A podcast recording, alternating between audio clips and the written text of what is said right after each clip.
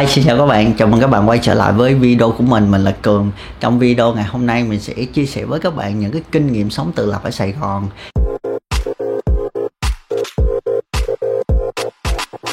Hiện tại thì mình đã sống ở đây cũng gần được 7 năm rồi. Tuy vẫn còn rất là nhiều khó khăn và áp lực, nhưng khi mà mình quyết định sống tự lập ở Sài Gòn, cái vùng đất này nó đã cho mình rất là nhiều cơ hội để phát triển bản thân, để mình có thể tạo dựng một cái cuộc sống hiệu quả theo cái ý mà mình muốn. Mình hy vọng là những cái phần chia sẻ tiếp theo trong video này sẽ cho các bạn một vài cái gợi ý cơ bản để các bạn có thể bắt nhịp với cái cuộc sống ở đây nó suôn sẻ nhất. Còn bây giờ thì mình bắt đầu video để xem những cái phần chia sẻ đó là gì ha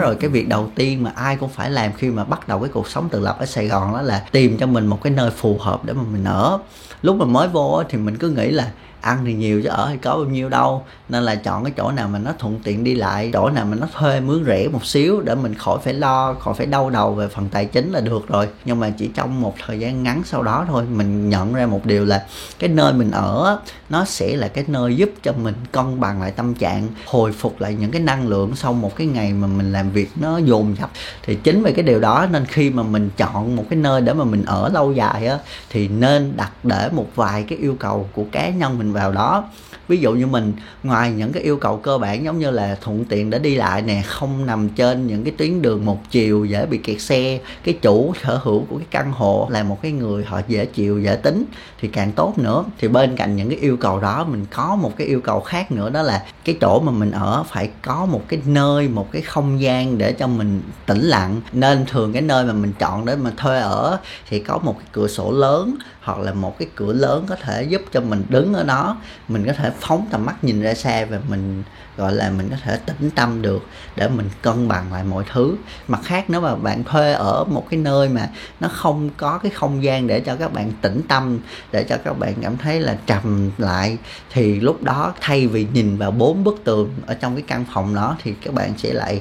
dở laptop lên lôi điện thoại ra lại, lại xem cái này lại đọc cái kia. Mình nói giả sử rằng nếu mà không may á, trong những cái ngày mà các bạn làm việc nó hơi dồn dập các bạn hơi gọi là căng thẳng một xíu á, mà về tới nhà rồi các bạn không có nghĩ nữa. Các bạn lại vô tình đọc được những cái tin tức mà nó hơi, gọi là uh, tạp tin á nó đọc cũng được không đọc cũng sao nhưng mà nó lại gây cho bạn một cái cảm giác khó chịu á. Thì lúc đó áp lực lại đè lên áp lực và bạn cảm thấy giống như là mọi thứ nó sụp đổ hoàn toàn vậy đó và bạn chỉ cảm giác là bị đuối khi mà bắt nhịp với cái cuộc sống ở Sài Gòn. Nếu mà các bạn đang trong cái quá trình tìm một cái nơi để ở thì hãy nên chọn một cái nơi mà nó có thể giúp cho bạn tĩnh tâm một xíu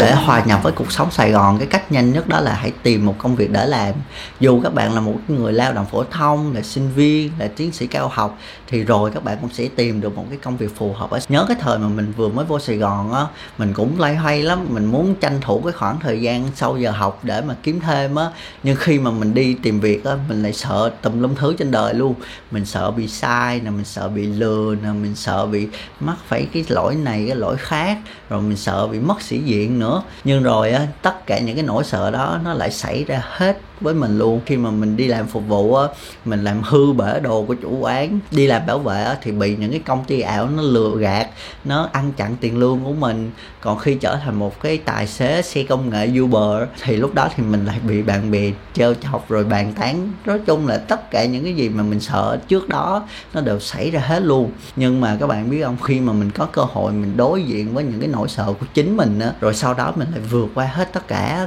Mình có cái cảm giác là mình tự tin hơn trong bản thân mình rất là nhiều. Tại vì khi đó mình có nhiều cái góc nhìn trong cuộc sống, nhiều cái kỹ năng làm việc hơn. Và khi mà quay trở lại với cái công việc chính mà mình muốn theo đuổi á, mình lại tự tin hơn rất rất là nhiều. Nói tóm lại, khi mà các bạn ở sài gòn á, các bạn làm cái gì cũng được hết á. Nhưng mà đừng có làm biến là được rồi. Đừng có làm việc gì đó mà nó phạm pháp, ảnh hưởng xấu tới người khác. Nếu trong cái khoảng thời gian đầu mà các bạn không tìm được một cái công việc như ý mà mình muốn á, thì các bạn hãy cứ cố gắng chăm chỉ, làm tốt những cái việc ngắn hạn để các bạn có tiền, các bạn có kinh nghiệm, các bạn có mối quan hệ, để rồi sau đó các bạn tiếp tục lên kế hoạch và làm những cái công việc mà mình muốn theo đuổi ở cái đất sài gòn này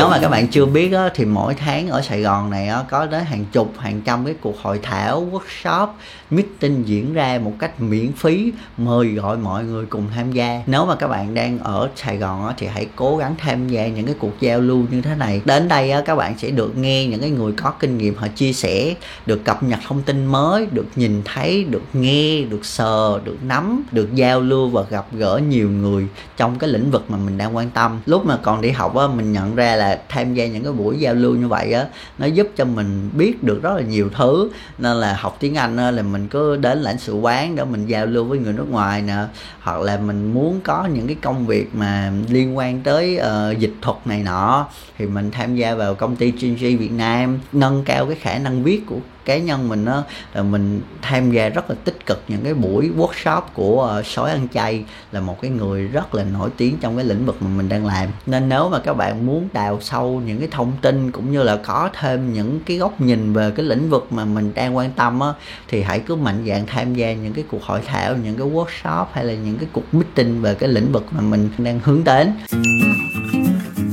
khi mà các bạn bắt nhịp với cuộc sống Sài Gòn đôi lúc nào đó bạn sẽ bị cuốn theo cái vòng xoay công việc. Nhưng mà hãy lưu ý giữ gìn sức khỏe. À, để mà làm tốt được cái việc này á, thì các bạn hãy chia ra một là bảo vệ sức khỏe về cái mặt physical về cái mặt cơ thể thể trạng của mình. Mặt thứ hai nữa đó là về cái sự tinh thần về cái um, cái gọi là cái mindset của mình á để cho mình về cái tư duy á để cho mình có được hai cái này nó khỏe mạnh và nó giúp cho mình làm được nhiều việc nhất có thể.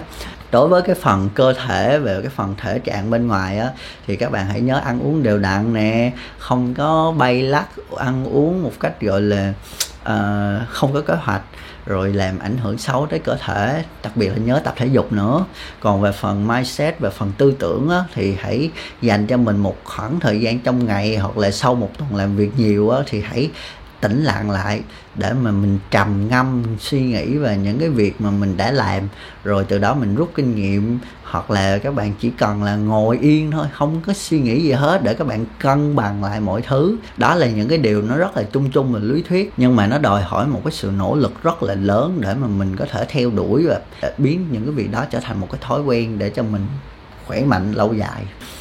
uh, ok đó là tất cả những cái gì mà mình muốn chia sẻ trong video ngày hôm nay. Hy vọng là các bạn sẽ thích video của mình và nhớ mình nút like cũng như là subscribe kênh của mình để theo dõi những video tiếp theo. Nếu mà các bạn muốn thảo luận một cái yếu tố gì đó thêm hoặc là đặt câu hỏi cho mình thì hãy thoải mái để lại cái comment bên dưới ha. Mình sẽ trả lời và thảo luận thêm với các bạn. Còn bây giờ thì tạm biệt các bạn. Hẹn các bạn ở những video sau. Bye.